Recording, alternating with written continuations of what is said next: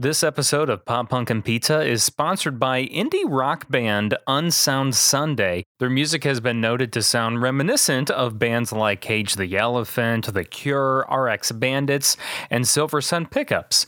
Now, on New Year's Eve, Unsound Sunday released their latest EP called Blue Component. And not only is the EP made up with new sounds and a combination of new musical elements, it shows the band is breaking boundaries of the genre. Their collaboration with Tony Trombone of Iration really shows the diversity in the EP. And here's a clip of the title track from that EP.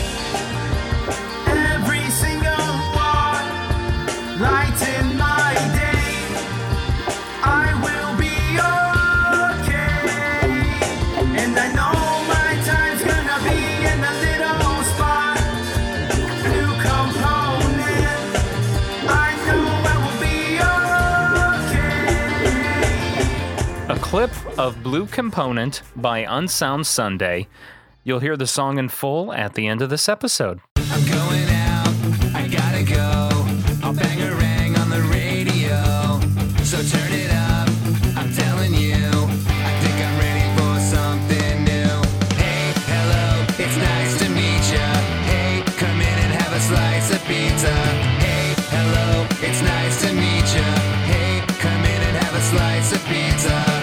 Listening to Pop Punk and Pizza with Jacques Lamour.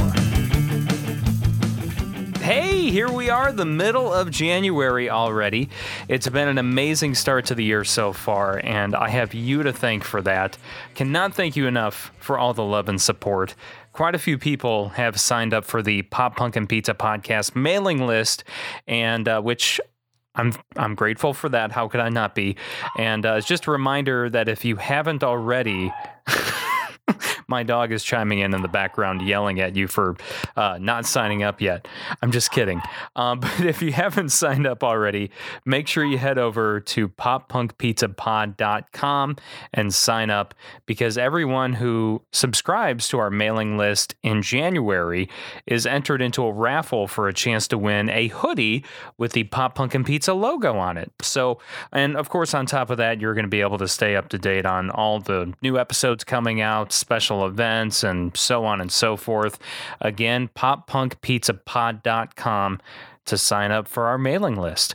So, we're changing things up a bit on today's episode. I've had the opportunity to uh, speak with a handful of record label owners recently, and I should say the most recent one was with Cody Jones of Anchor 84 Records.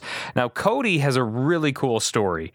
Uh, we talk about how his love for punk rock began, how he ended up working at the legendary Epitaph Records, and how eventually he started Anchor 84 Records. So let's go ahead and dive into it. Cody Jones of Anchor 84.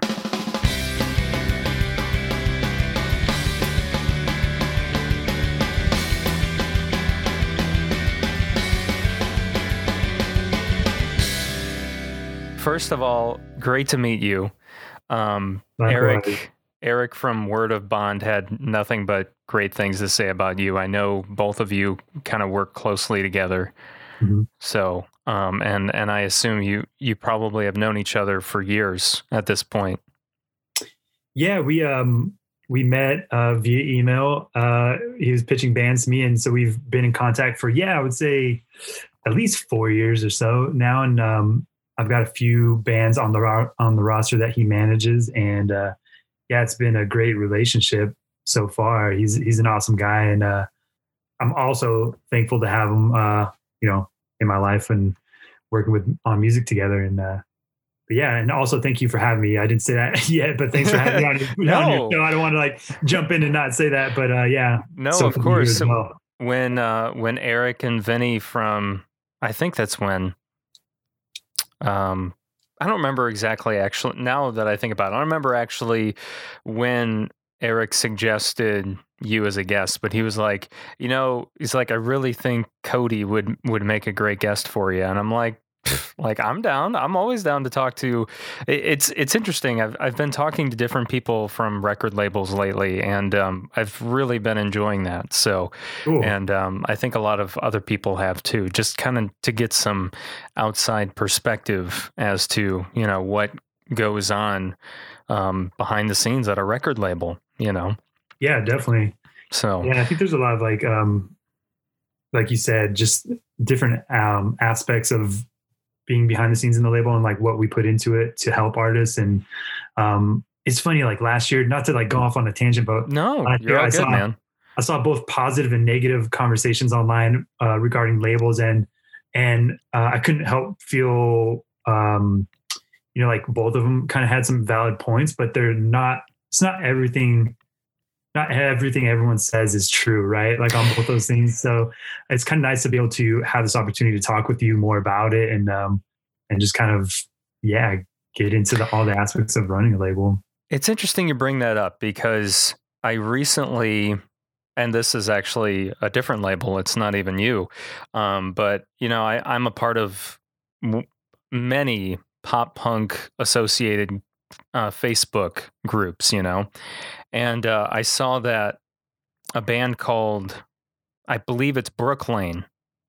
Uh, they're they recently signed to We Are Triumphant, and so they they made a post in this pop punk page about uh, hey we just signed to we are triumphant records um, roast us and so um, i saw a couple people comment saying uh, you just roasted yourselves you signed to we are triumphant and i'm like Oh man, I was like, did I miss something about we are triumphant? Like, did you know? Did something like that was literally my my question that I typed out. I was like, did I miss you know something? Because yeah, there y- you can't believe everything that yeah, you read. So you know, a person did reply to me, and they gave me a, a spiel about well, they had something going with them, and it you know, it, it wasn't a, a good thing that they said about sure, you know so i mean and and that's the the thing. It, it's like when you I, I always go back to um like victory records for example.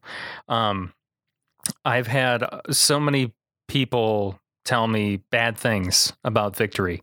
But then there's also been some good stories to come from victory uh you know records as well. I mean obviously they're no longer a record label but you know i, I guess it's just like anything else it's the good with the bad. Yeah, So- and um, as far as we are triumphant, I I've only had brief interactions with Greg, who runs that, so I don't really know too much about about the inside workings of it. But um, yeah, with Victory too, I've heard all those stories. You know, those were pretty made pretty public, and I think Yeah. it's like twofold, right? I'm sure there was some shady stuff that uh, wasn't in the artist's favor, but then I see some of those bands that were on that roster that had those complaints get super huge and probably wouldn't have that platform um, otherwise.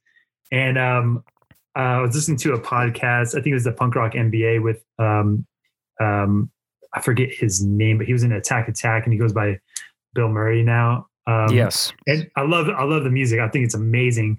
But they kind of touched on this too, and you know, he was asked like, "Would you have a career today where you were if it wasn't for Rise Records?" You know, and um, he's like, "Yeah, definitely not." You know, he's like, "That gave us me the platform and our band the platform to grow, and because of that, I have an audience to do this project with." You know, um, but yeah, yeah, it's it's there's always going to be back and forth, and people are going to be unhappy. I like to think that Anchor 84 is relatively stayed clean these years. I'm always artist friendly.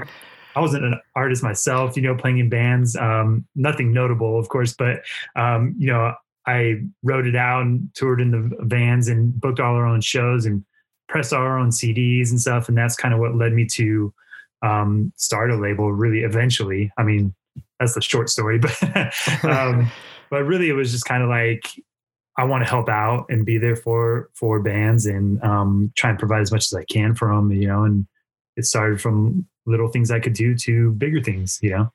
Yeah. So so let's kind of go back to like the start of of getting into independent punk music for you. So like going back to probably your childhood, I assume, or or sometime Yeah. as a teenager. Like where did it all start? You talked about playing in bands. What did you play and what were some of the bands you played in?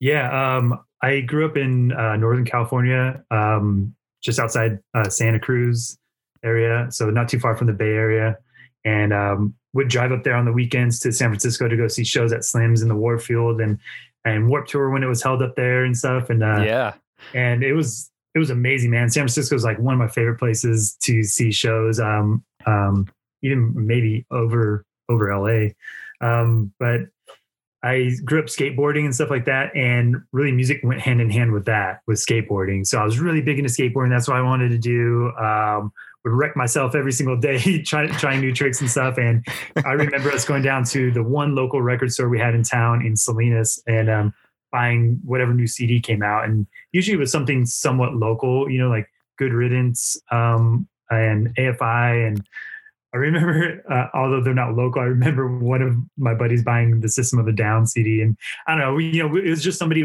somebody would go buy a new CD, we'd bring the boombox and like skate wherever that may be to that, and that's kind of what started um, as far as like punk rock goes. Um, uh, was was skateboarding and going to the local record store and just friends, you know, us sharing music and taking turns buying records, you know, with what little money we had, and um, eventually I got hurt really bad skateboarding and couldn't really do it, even though I tried to still do it. I just kept getting hurt. Um, so I picked up the guitar and started teaching myself how to play. And then friends would teach me some some riffs and stuff like that. And uh, eventually, that became a huge passion. That re- not replaced skateboarding, but replaced skateboarding in the fact that I couldn't skate anymore. You know, so I, I need something else that I could stay busy with. And um, yeah, I just fell in love with music from that point on. Um, as far as bands I played in, like I said, nothing nothing big. They were just local local things and uh, regional touring. Um, but I played in punk rock bands. Um, my first show ever, we just did all cover songs. So like Blink One Eighty Two, AFI, Pennywise was a big band that yes. I, I was heavily influenced by. Um, all that kind of like skate punk stuff. Um, Mhm. And then punk rock kind of got a little boring as far as like playing. I wanted something that was like a little bit more challenging to play and kind of uh, headed in towards like hardcore and metal and stuff like that. Just more riffier stuff, you know? Yeah, it gives people a little more challenge. I feel like a lot of people headed that direction at a certain point in time. Yeah. Uh, you know, from guitarists to drummers, you know, they're like, yeah, I don't want to play in a pop punk band. I want to play in a in a metal band and and because I want something more challenging, you know. They felt the other stuff was boring. Yeah, it was it was fun to play, and then um, but you know, I just wanted to progress and stuff, and then yeah, hardcore got really big.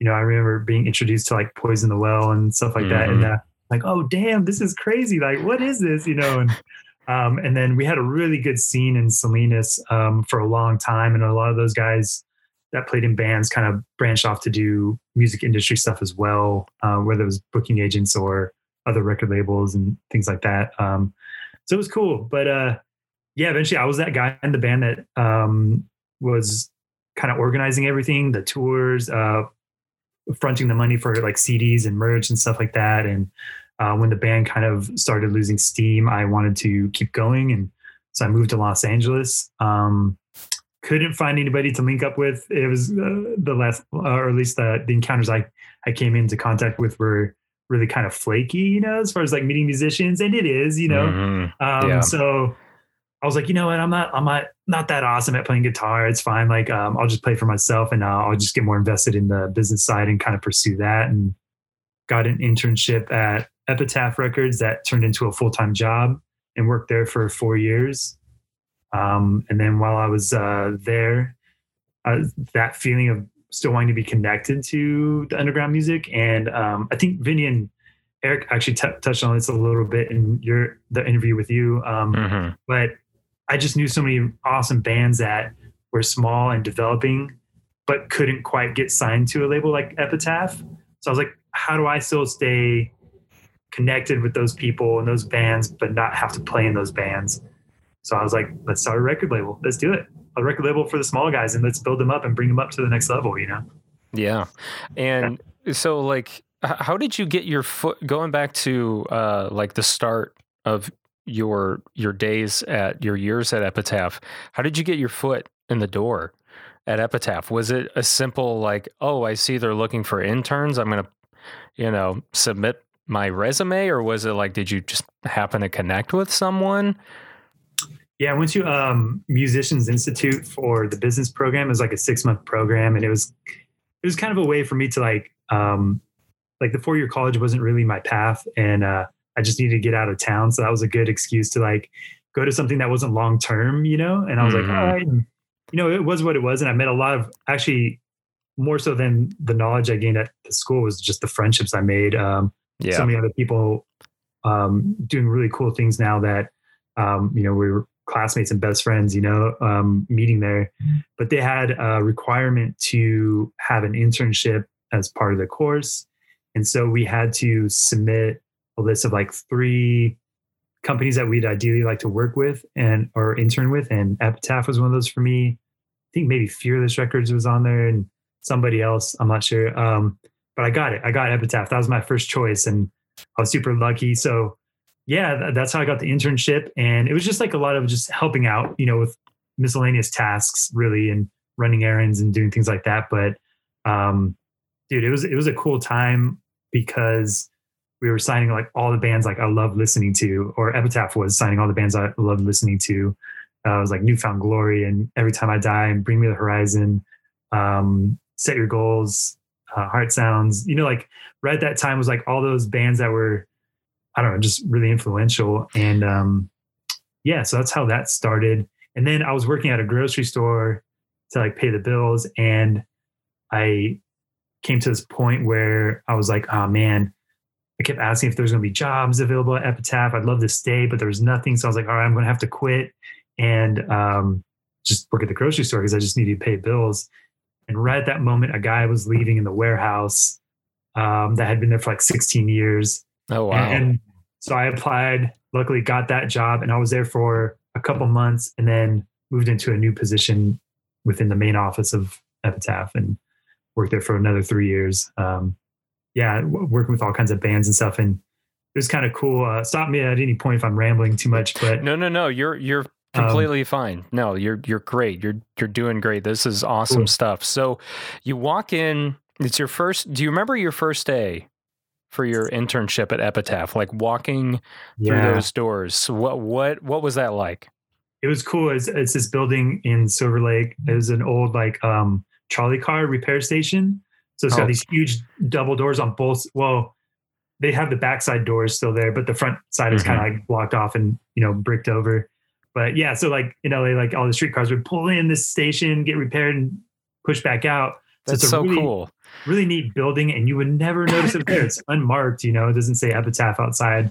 Yeah. well, um, they probably wouldn't want to draw attention, Yeah. right? Yeah, I mean, we when I was working there, we would get some fans that would try and come through, you know, and Mhm. buzz the gate and stuff. And uh, yeah, my first day, uh, I walked. So I'm walking in this amazing building. I was like, "How have I passed this so many times?" And um, they had this really cool desk, and it had a, the desk was like this a huge like V8 motor that was like painted purple with chrome and stuff. And so the desk was like made out of that. You know, like this really cool sculpture and.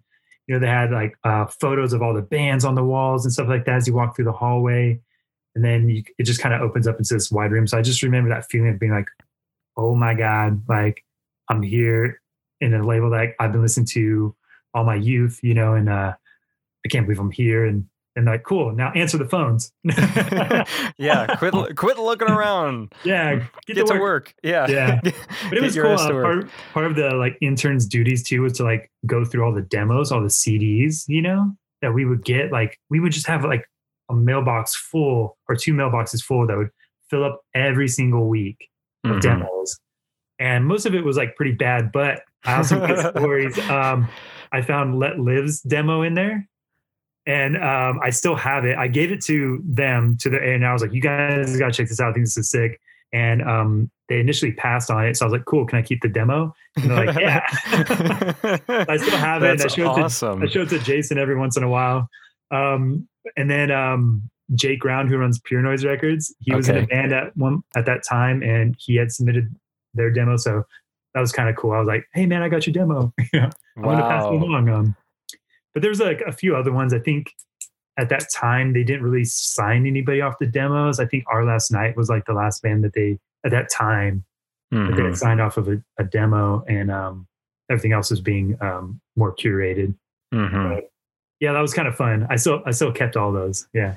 Yeah, I mean, I guess in a way, I'm surprised they gave that to- that job to interns, but at the same time, I'm not surprised. Just Yeah. because it's kind of like going through that initial like grooming process of listening to all those demos. Like it can be quite a, like a eh, not to put it sounds bad, but busy work. You know, Yeah. I, I I don't mean to like talk talk poorly about any bands that are submitting demos to labels, but I mean, you got to consider the volume.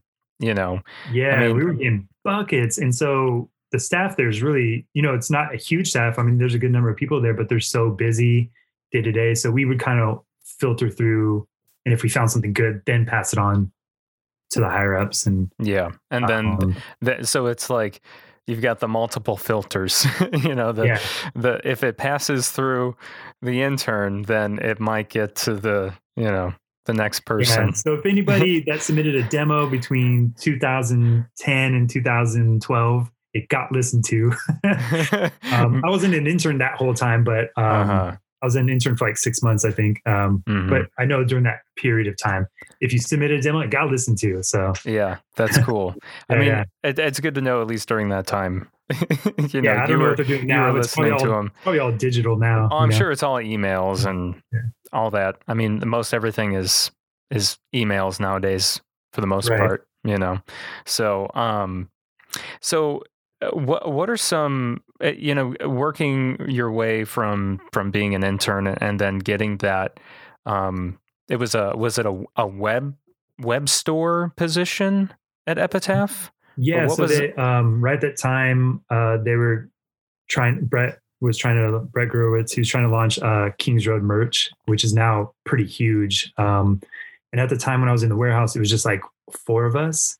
Um, and now I think the last I heard, I have some friends that work there still, and it's like two warehouses full of people. Um, wow. but they uh they were he was trying to launch that so they had an opportunity for like web store coordinator which is kind of like at the time it was like my boss who was the general manager and then he hired me and then we hired like two more people and that was about it but we we would coordinate um merchandise ideas and designs and uh the pre-order packages and all that stuff with like the the bands and their managers and things like that and uh so we would handle all the back end, and then I would um, not only help design and create those concepts, but then um, make sure everything was uploaded and presentable for our web store, and maintaining ad inventory and reorders and all that stuff. Yeah, So did you actually get a chance to work on like some fairly well-known releases at that time from Epitaph? man. Definitely. Uh, Letlive. So they ended up signing Letlive, and I got to work on some of that, which is great. Um, New Found Glory, uh, and then we also worked on all the anti records and Hellcat stuff too. So Tom Oh, okay. Waits, Mavis Staples, and um, Dr. Dog, and Dude, that's that's awesome.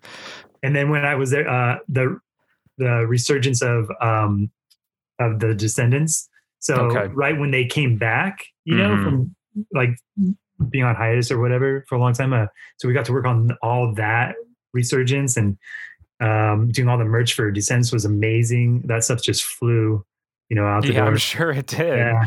All the bad religion stuff, of course, Rancid. Um, hmm you know that was really fun too i'm a huge rancid fan so those guys were always in the office and super nice to everybody which is great um yeah man so much stuff What were some exchanges that you remember uh, between some of these artists, if you if you did have any at that time, and any memorable exchanges or, or just specific memories that stick out in your mind about any of those specific releases? oh man um nothing nothing like story worthy i guess but everyone was really cool everyone was really nice and humbled um uh you know so it was it was a great working atmosphere and like i, I really believe like all the bands were really amazing to work with you know uh at least during my time there. Um tom waits um i never got to meet him in person but he has the most obsessive fans ever. I i would also have to double every once in a while on customer service if our, our customer service person was out out for the day or something. I just remember being on hour long phone calls with fans that were in love with him. and have- have, Seriously. dream, have dreams about him and these fantasies, and they would tell it all to me. you know, like um, So, you- so you're probably like trying to get out of the conversation, right? You're Oh, like, yeah. eh, I, I gotta go do this thing. yeah, I'm trying to be nice and to help them, but they're just like, can you pass along these like uh, this message to Tom? And I was like, I'll do my best. You know, like Do you do you remember a, a story specifically that one of his fans was telling? I mean, Tom, I mean, that that I, is I not. don't a- want to blow him up. Yeah, but but, But no, yeah, they that- were pretty in love with Tom. Is all I gotta say. Is like they were um, infatuated. You know. Mhm. Um, and and that's common from what I hear throughout his like whole career. I was know? gonna say. I mean, considering Tom Waits is such a, there's no one else like him. There's Yeah. no other person, artist in the world that's like Yeah. him, and there's not that many. Um, are there's not that many artists that you can say that about them. Like I, I can't, I can't think of a person to compare him to. He's just, he's just so unique, and he's so wild, and he's so different that it doesn't shock me that you would get those weird phone calls because, well, let's face it, he's a weird kind of guy. you Yeah, know? he's an interesting, yeah, quirky guy, and um and yeah, he, he attracts his fans. But um, yeah, we had. I would say like I don't know, man. I remember um, there's a lot of good memories. It was a lot of show memories, just being being able to be closer to the artists because we were working with them and Mhm. um, and talking with those kind of people and just my mind being blown that I'm like talking to them. And I remember um, when we signed, I was an intern at this point, but like when they were signing New Found Glory, Chad was Chad Gilbert was still dating Hayley uh, from Paramore, and so she came with them, and I, I got to meet her. And I just remember, I don't know for some reason that she was really nice, and like our interaction was brief, but it was just like I was like, holy crap! Like I can't believe you know.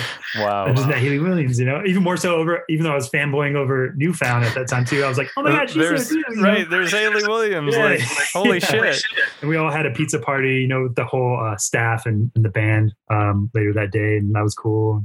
We, they would do like these backyard barbecues with bands and stuff and set up like a little stage every time we'd sign like a new band. And if they were in town, we'd have them play and stuff. And so that was cool. I just, I'm just happy to have been a part of it. And like, I heard a lot of, when I joined the warehouse team, when I first started, um, I heard about all the crazy stories from like the 80s and 90s, you know, like the um, Pennywise stories and Offspring stories. And, um, you know, when Offspring Smash album came out, they were selling so many of them that like the warehouse crew back then would have to like sit on pallets of records out on Santa Monica Boulevard um, at the old warehouse and um, waiting for the semi truck to come pick them up, you know, because they didn't have enough room inside. You know, being such a small label, they were at the time, they were just exploding, keeping up with demand and stuff. And, you know, just the wild party stories and stuff that I'm just like envisioning in my mind, you know, like just like the crazy stuff that they did back in the day. And um, yeah, it was a cool experience. But um, yeah, being there um, led me to like still want to be part of the underground stuff. And so I started Anchor 84 Mhm. and um, went with that. So, coming from Epitaph and then starting Anchor 84, you were you were actually still working at Epitaph at that time, right? When this this came about, when Anchor 84 was starting to to come into play. Right. Yeah. Um, so I would I would work all day and then go home and take a little breather. And then I was, you know, I was single at the time. I got two kids now, but um, uh, you know, Congratulations. Thanks. yeah, but so it's a little different these days. I work standard hours, but now uh, back then I would just go home and then work on Anchor 84 till like one or two in the morning every single day, and I was fine with it because I was you know my early 20s, and I was like, yeah, this is great, you know. then get up and then go work for the uh, the bigger label, you know. So, um, yeah, I started off with um, a compilation, uh, like digital download compilation. It wasn't a physical CD um, of like bands that were like on my radar at the time. And two of those bands were Second to Last, who is now Crooked Teeth, and um, and the story so far, because they they were both like up in the same area in Northern California, and so we we were all like kind of friends back then, and um, I was like, let me put out this comp and see who pushes it the most, you know, and then I'll kind of like make my first signing based off of that. And it's between those two bands. And uh, uh, I went with Second to Last, which was great because Tyson and I still have like a great relationship to stay to this day. But um, yeah, uh, the story so far was kind of like that relaxed, kind of like, yeah, man, whatever, you know, kind of thing. There, everyone was still in high school, you know, at the Yeah. time, and uh, so I don't think anyone took music too seriously at the time. But um, that's what launched the label. My first CD was Second to Last EP. Yeah. That's pretty sweet. That's a Yeah. that's a pretty solid way to start, I would say. Yeah, You know? I, would, I would recommend that to anyone thinking about a label. It's like, do you put out a comp and you know, like hmm. see what happens, see if you get any traction, see if there's any interest in the bands that you're interested in. You know, Yeah. No, that's I mean, gosh, well, especially in in your and I's childhood, I mean comps comps were the thing. You know, a lot of Yeah. labels were putting those out. Um, dude. Yeah, all that. That's what got me into Epitaph and Fat Wreck Chords and Hopeless and right. uh, even Fearless and stuff. And even some of the smaller labels. I I was going through like a box of mine not too long ago, and I found like all these comps from Warped Tour. You know, like all all the different labels that were handing them out. You know, and it's just cool. It's cool to look back on that and. That's how I found bands, you know, most of the time. Yeah. I hope you're enjoying this episode of Pop Punk and Pizza so far with Cody Jones of Anchor 84 Records. I wanted to take a minute to tell you a little more about today's sponsor, which is Unsound Sunday. They're an indie rock band from San Bernardino, California that just released a brand new EP on New Year's Eve called Blue Component. This EP really showcases how well the band can mix a combination of musical elements and come up with a new sound. Now, their music has uh, been noted to sound similar to bands like Cage the Elephant and The Cure, uh, Pink Floyd, and even Cigarettes After Sex. Now, Unsound Sunday has even opened for several major acts such as Miniature Tigers, Snoop Dogg, Cold War Kids, and Capital Cities. You're going to hear Unsound Sunday's song Blue Component in full at the end of this episode. Let's go ahead and get back to Cody Jones of Anchor 84 Records. So when you were starting Anchor 84, what were some of the the things you took away from Epitaph to to put in your hat as you were starting this this new record label? What was one of the like the big things uh, you learned from Epitaph that you were able to apply? Yeah, I'd say the biggest thing that sticks out was just being artist friendly. Um, Brett Gurewitz, you know, came from Bad Religion, and um, that so that was a, a big thing for Epitaph was to always be artist friendly and put them first and cater to their needs and help them grow. Um, so that was definitely the big, the big takeaway. That and I remember being at a show, standing next to Brett, and he was he was um we were watching this band and he's like, what do you notice? And I was like, oh, you know, this and this. And he's like, check out the drummer. He's like, always, always look to the drummer when you're watching a live band because they're like the backbone and the steady is like the guitars and no, no diss on the other band members, but like it was kind of true. Like if you have a good drummer, even if the other guys are like also good, that'll like really solidify that band. Um, the drummer really brings a lot to the table. And then from that point on, I've kind of noticed like the band's really good, but the drummer's okay, you know, or something like, and you can really tell after you watch a lot. And so those two things, artist friendly. And then if I'm watching a live band, watch the drummer. So, That's so true. That's not the first time I've heard that. I've I've heard that multiple times, but it's oh, interesting. it, yeah. it's cool to hear that there's a, there's a legend in the punk rock scene that feels that way too. You know, um, I would say that's totally true. I don't I don't know what it is about like even though the the drummer is not the front man. There is something. It just, I guess, it's just because they lay the foundation, right? They've got the beat, they've Yeah. got the, you know, they got to keep tempo, and um, And you really As- notice it when you see a drummer that's just going wild on the drums and that there's like that power behind it, but everything's like hitting on time perfectly. It's just, it's amazing. yeah, Um, you know, so I've been blessed to like work with a few amazing drummers or quite a few amazing drummers uh, with Anchor 84. And uh, yeah, man, it's like they'll always stick out in my mind forever. So Yeah, yeah. I I always um I always love watching drummers play at shows, and now talking about it makes me miss live shows. You yeah, know? yeah, totally. I- it's just um who knows when they're going to come back. Um, hopefully sooner rather than later. I know. Hopefully. Um, you were talking about um, being artist friendly, and I guess that goes well into the the next thing that I was going to ask you about, or just just talk about. I was really surprised to see going to Anchor 84's website and and going to like the section about submitting your demo. Um, It uh, it says please avoid having a third party you know, for example, manager, friend, friendager, um, Yeah. and and so on to send us your demo. It says we like it or we will like it or hate it just as much if you send it to us personally.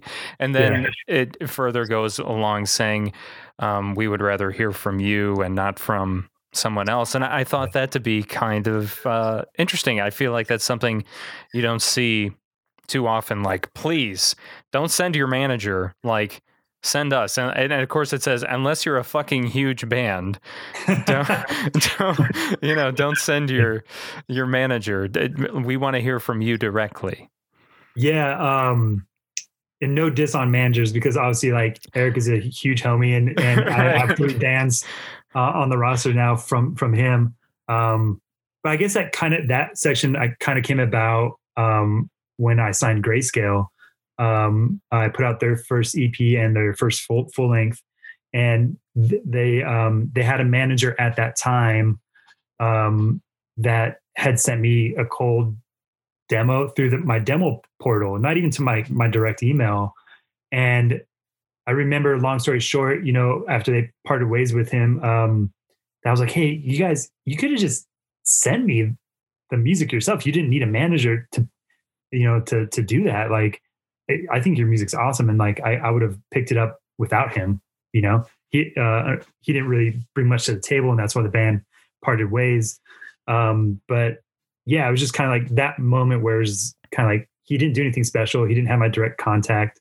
You know, the band could have easily done that and saved themselves some money or time or whatever. You know, and um, yeah, so like I'm always down. Like I I don't get to um, I don't get to the demos as much as I'd like to, but I do get to all of them, and I try when I do like a, a demo listening spree, try and reply to like everybody, um, whether it's uh a yes, no, more info or not looking, you know, type of thing. Just because I remember sending demos and like when I was in bands and never hearing back. And I know that's the case with a lot of other bands still to this day. Like they just never hear back. So even if I'm late getting back to you, just know that I'll listen to it and I will reply. Um, but you also don't need, I think a lot of bands think that they need representation to get a hold of a label and you don't, you know.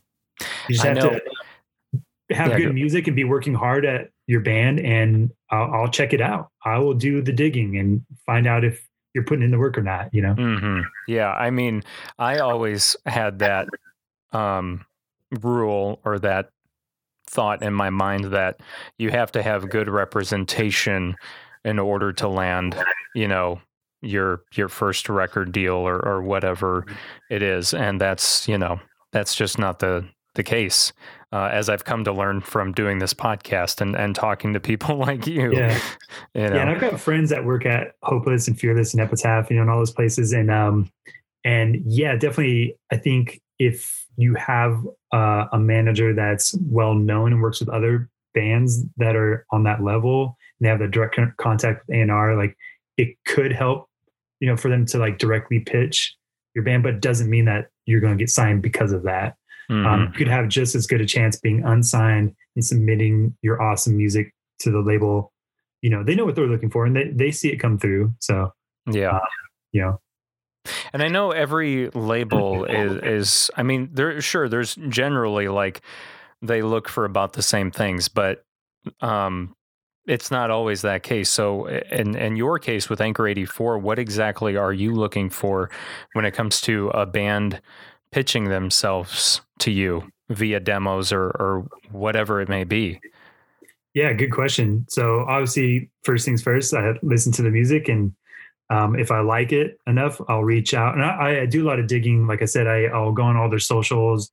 I'll even like watch them for a few weeks and see if they're what's new and how active they are. Um, you know, pre-COVID, you know, like if they're like playing lots of shows, where are they playing shows? Is it the same venue that they're playing every weekend, or are they getting out there and expanding? You know, um, but yeah, I look for the music. I look to see how active they are, and like I said, I'll I'll be watching, you know, on socials and stuff um, for that kind of thing. I look at, I do look at play count and stuff just out of curiosity, but it doesn't determine whether I'll work with the band or not. But it's, you know, it's a curiosity. So I want to see how they're doing on streaming and on YouTube just as a reference. Um, because obviously if someone's really struggling, then maybe there's still more work that they need to do before they get signed to a label. Um, and then I'll reach out and try and create a conversation if I'm interested and get a feel for the people. Like, are the people good? Are they like good humans? You know, um, are they positive in their outlook? Are they doing good things in their community? You know, like, are they good representation for themselves and for Anchor? Because uh, I run Anchor 84 all by myself. Like, I don't have any partners. I don't have any investment. Um, it's just me.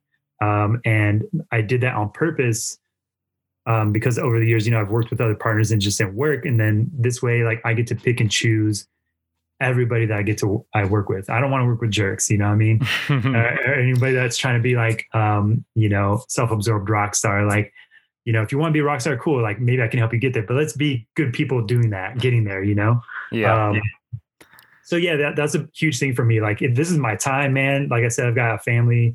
Um, so I put in so many hours and dedication to these bands that if I'm going to go that mile for you, the, those extra miles for you, like you sh- should be a good person, you know? Um, so that's huge.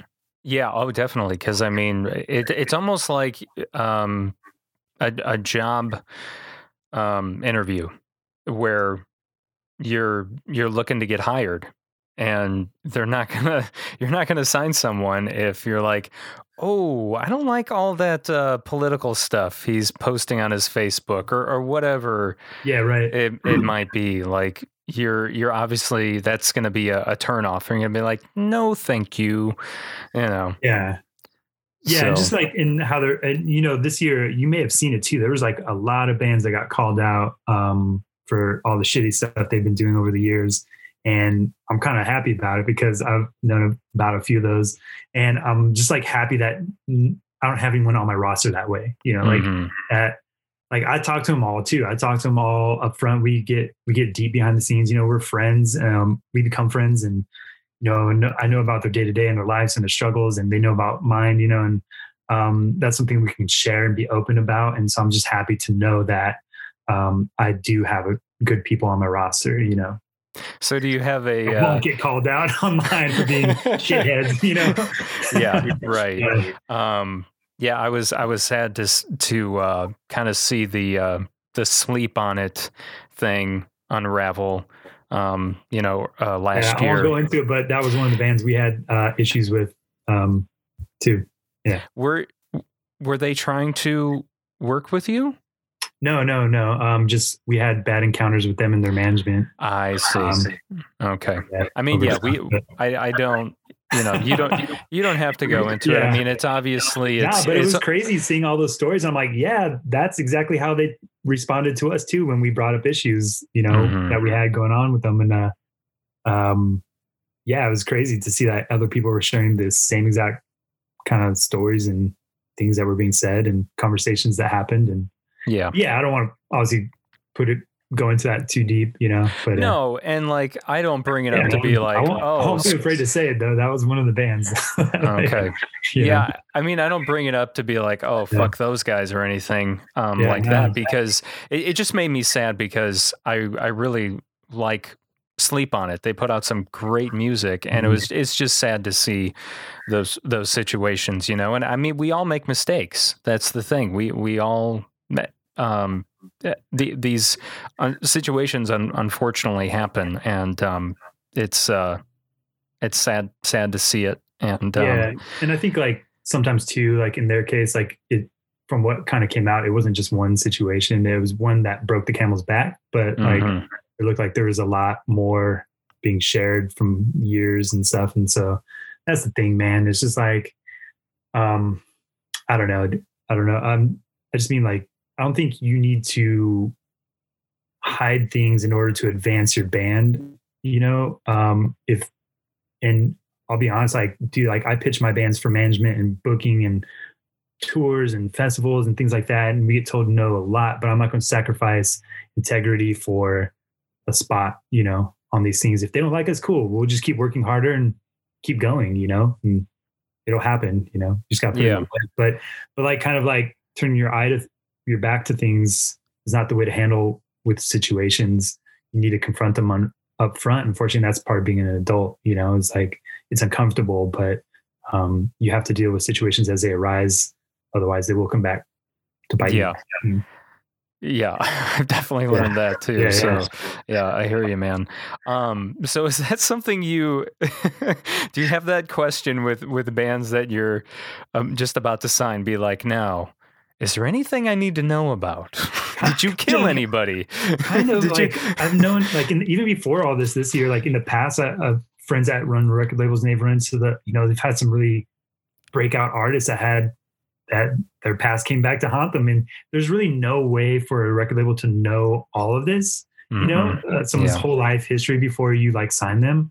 Um, but I do try and ask a few questions and dig a little bit just to kind of get a better understanding uh, without without um, you know crossing that line of like comfortability with them too because obviously when i'm signing a band we don't know each other super well yet you know so i don't want to be like that pushy kind of person like tell me everything about your life you know? But but i'll ask a few questions you know like just to Yeah. kind of get a better feel and like see if it aligns with like my outlook on life and um you know if we're a good match you know? And usually it is Mhm. there's And a I'm lot sure- there's a lot more um good humans out there than there are bad i think Oh yeah. Oh, Yeah. definitely. And and that's something that um, I always as try to push out there is that yeah, you, you see a lot of of uh, negativity, but that's only the tip of the iceberg. There there's so much more good in the world than there is bad, and it, and you're not always going to hear about it. You know. So yeah I mean, you you just got to have that faith. Yeah, totally, man. And um, um, yeah, I think I think you know most people have a good outlook, and I think I'm really impressed by the the younger generation. Like not like the younger generation, but you know, I mean, like the kids that are like developing their bands now and coming up.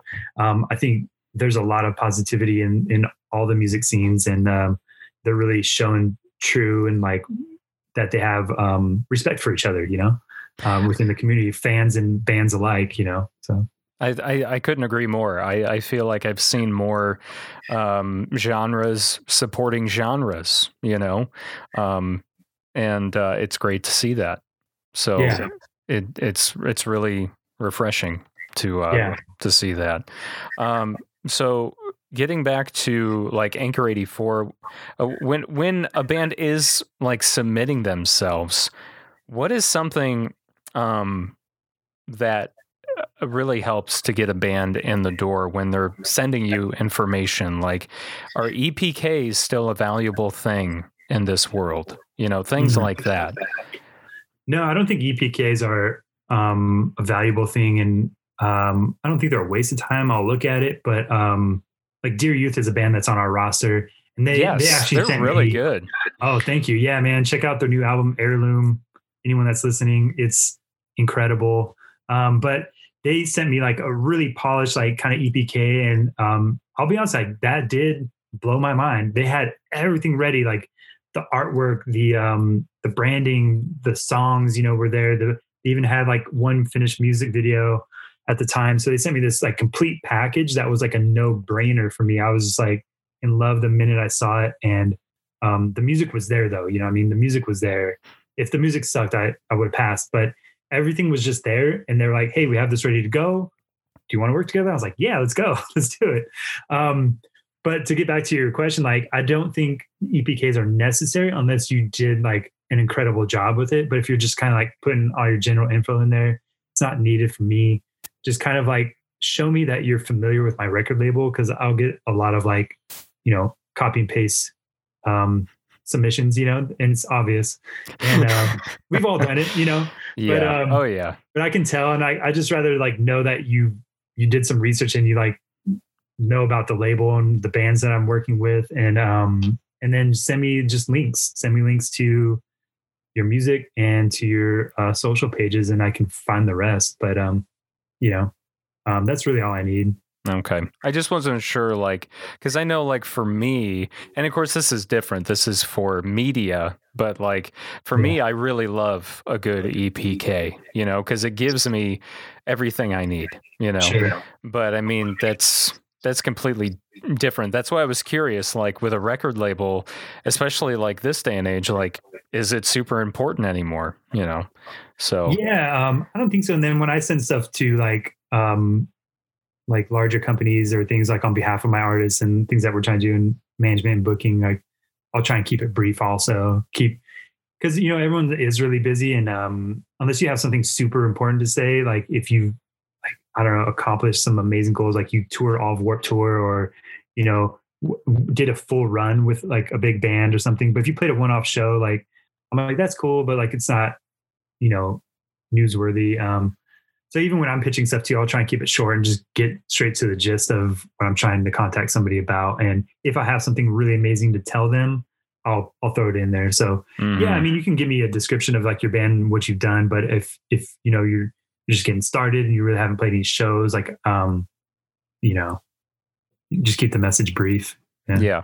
Yeah, definitely. And I'm sure it always helps when a band like um, you know, a band like Dear Youth, they've got like everything ready to go. You know, d- th- I'm assuming they had their record recorded already or, Their EP, yeah, and then their um, EP. Yeah. and and so yeah, I've got different tiers of like how I sign bands and stuff. But like for for that EP, you know, I'll license it from them, and then then if it does well or if we have a good working relationship and things are progressing, then we'll go full on, and um, then Anchor 84 will support them on the next record fully. So that's what we did with Heirloom and went big on it, and uh, we're, we're all really proud of how that record came out. Yeah, I was just listening to it um, before we went on, and I was like, "Wow, this is super good." I had heard um, it must have been the EP before that, and I I hadn't listened to Heirloom yet, and I was really impressed with it. Cool. Thank you. Yeah. Thanks for checking it out. I appreciate it. Yeah. It's, um, it's really awesome. And, um, we still have more legs on that record to go. Um, we've been releasing these like acoustic videos that they filmed on the rooftop of the singer's uh, apartment building. And it's Oh, got these cool. cool drone shots and like golden hour sunset, you know, they're from Montreal, Canada. So it has like really cool view. And, um, so we have one more, one more acoustic session to release coming, but we, there's two out now on YouTube and Facebook. And, um, um, yeah, just lots of cool stuff. And um, yeah, got a ton more releases coming too. I'm just really proud of Alone I Walk. They're a small developing band that Eric brought to me and um, a couple years ago, and the demos were like really rough. That's the other thing too. Is like if you're a good songwriter, like I got those demos, and even they talked about. It, they're like, "Oh man, I can't believe you signed us off of these." And I was like, "But dude, I could hear the potential," you know.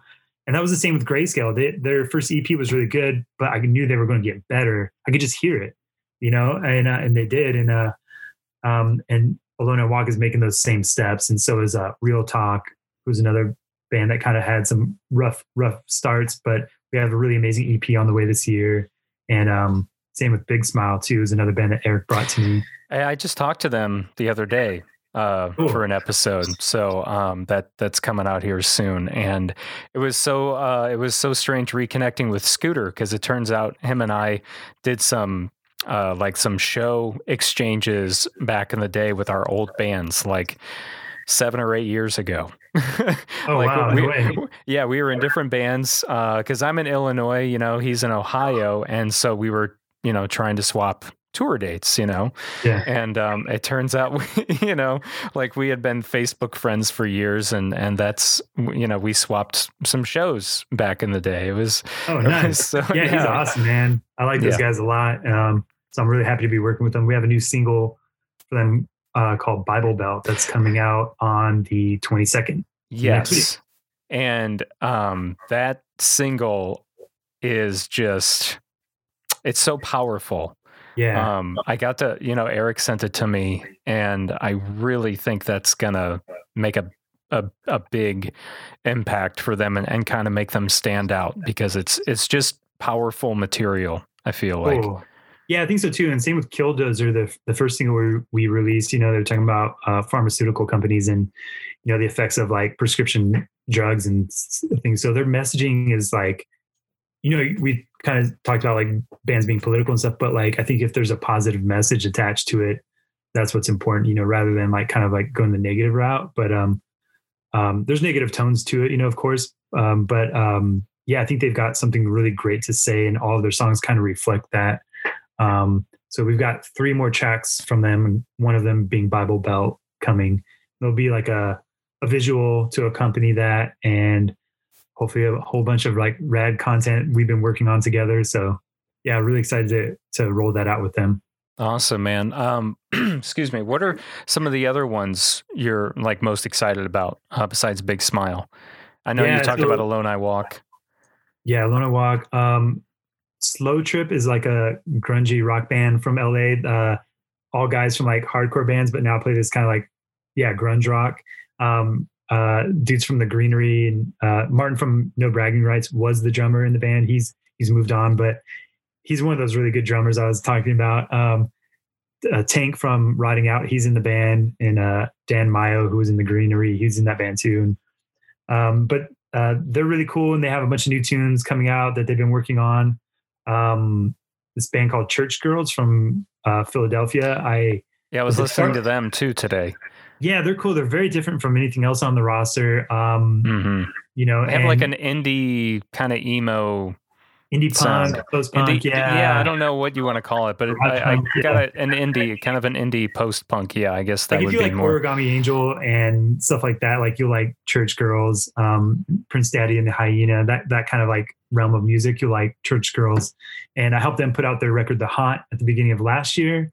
Um, and they're a big touring band. They're really amazing. Um, they actually were one of the fortunate bands that had, got to tour January and February before their like their tour was ending right as the pandemic hit. Oh man, Um, so they actually got some road time in, which is great. They did like Audiotree, and then they were supposed to do South by, and that was like the end of their like tour. And then uh, that all, that was the first festival to get canceled. Mhm. Um, uh, but they spent a lot of time this year writing and recording new music. Uh, I have yet to hear it, but I know they're just waiting on first mixes. So um, excited for them too. They're just a great band. Um, yeah, Real Talk uh, has a four song EP, and we have all the assets ready to go. So we're like plotting out the timeline of that. Um, I signed a new band we haven't announced yet. That's from uh, LA area, and so I'm really excited to be working with somebody that's local. Uh, I haven't had a lot of California bands lately.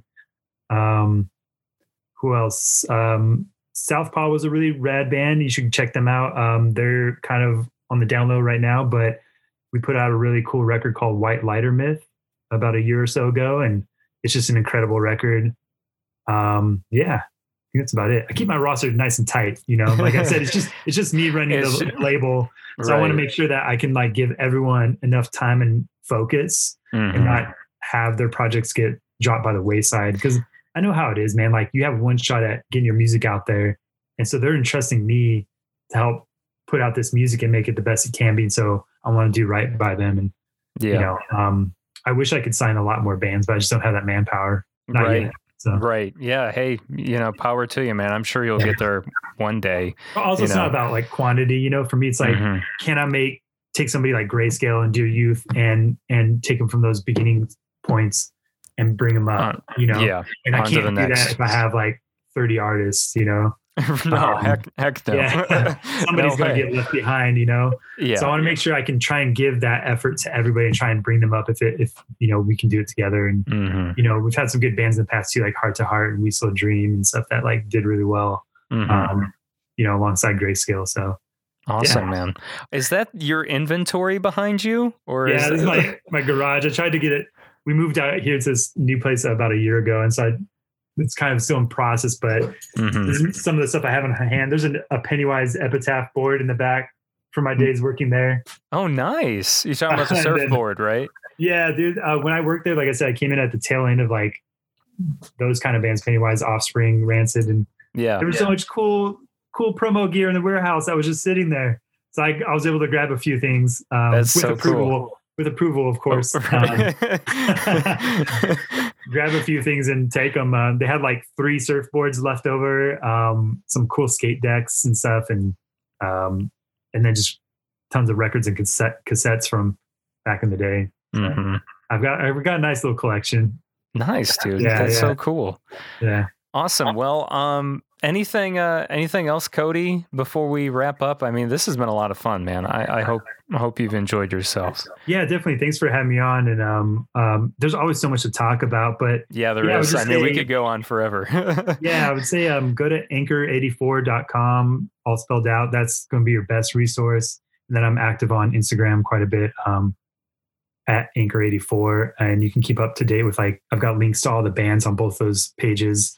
Um, so you can find that. Um, be on the lookout for New Big Smile, uh, Real Talk, um, Slow Trip, Church Girls. All the bands have new music basically coming out this year. And we'll continue pushing Dear Youth as well.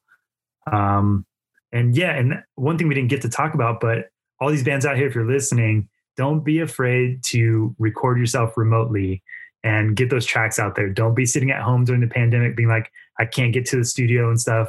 Alone I Walk is one of those bands where doing they're recording themselves at home and we're sending it out to Scott Goodrich, our buddy who's an engineer and mixing and mastering everything remotely. And it's turning out great, you know. So put some time in, learn how to use your your programs and your tools and and stay active, man. That's a great good. message. I've I've talked to a few that have been kind of, you know, reluctant, but I feel like most bands are adapting to the whole remote thing because obviously you can't sit around forever and do nothing. As- Yeah. And and I mean, honestly, recording music and releasing the music is like one of the only things you can do at Mhm. this point. So I mean, Yeah, I would just say stay active. You know, some bands can get to studios and that's great, but most bands can't right now. Or I've noticed that rates for engineers have gone up, you know, oh sure. Right, you know, since the pandemic. So it's like now if you could get to a studio, you can't afford it. Mhm. Um, so yeah, invest in yourself, you know. I'm a Yeah. big, you know, advocate of that. Invest in yourself and it'll you'll get the return for sure, um, one way or another, you know, and uh, just keep putting out music so that you're not sitting idle. Okay. Great, great advice, man. Yeah, yeah. that's uh that's always a, a good way to be. Yeah, So- definitely gotta keep pushing forward, man. Don't look Yeah. back. You know? Yep, So- exactly. You can't beat yourself up. You know, you just yeah. got to keep going. Cool. So awesome, Cody. Well, uh, have a great rest of the day, man, and and um, I hope hope we can chat again another time. yeah, definitely. Thanks again for having me on the show. I really appreciate it. It's been great to talk to you and get to know you. And uh, yeah, I'll be happy to stay in touch. Yeah, definitely, man. Happy happy to support Anchor eighty four. Cool. Thank you. What a cool dude. You know, I really enjoyed that. Such a nice guy. Thank you to Cody Jones of Anchor 84 Records for talking with me today. And of course, also to Eric of Word is Bond for setting up that interview. Very grateful for you, Eric. If you want to check out all the incredible bands on the Anchor 84 roster, hit up anchor84.com. And just so you know, 84 is spelt out all the way. It's actually not the number 84, it's the words 80 and then 4. Today's episode has been sponsored by indie rock band Unsound Sunday and their latest EP, Blue Component. Here's the title track from that EP now.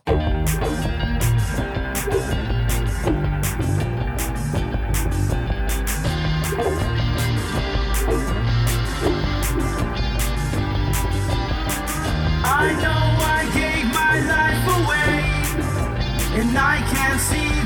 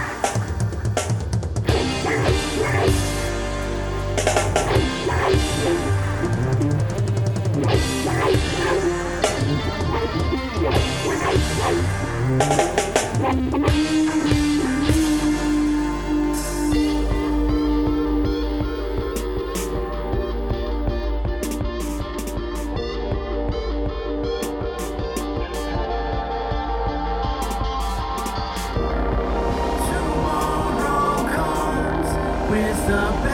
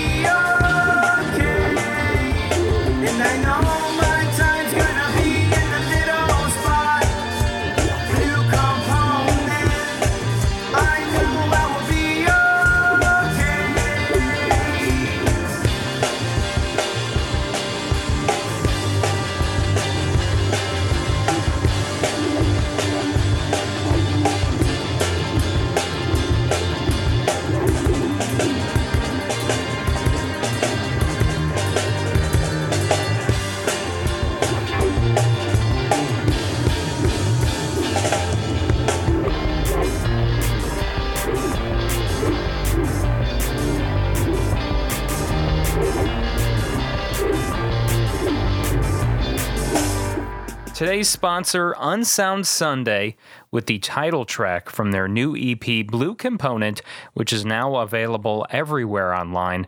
Follow the band on Facebook, Instagram, and Twitter at Unsound Sunday.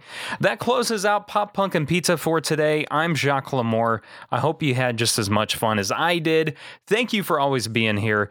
Now, if you haven't already, I encourage you to catch up on previous episodes at poppunkpizzapod.com or wherever it is that you listen to podcasts. Hit that subscribe button as well and drop a positive review for me. It literally costs nothing but just a little minute of your time. So make sure you sign up for our email list this month as well, because everyone who signs up in the month of January is going to be entered for a chance to win a nice warm hoodie with the Pop Punk and Pizza logo on it. And you can sign up for that at poppunkpizzapod.com. You can also find out how your band, business, or event can sponsor an episode of the podcast as well. Uh, once again, poppunkpizzapod.com for all that stuff. Our socials are uh, at the same, pretty much the same as our website. Pop Punk Pizza Pod for Facebook, Twitter, and Instagram. Give us a follow and I'll be sure to follow you back.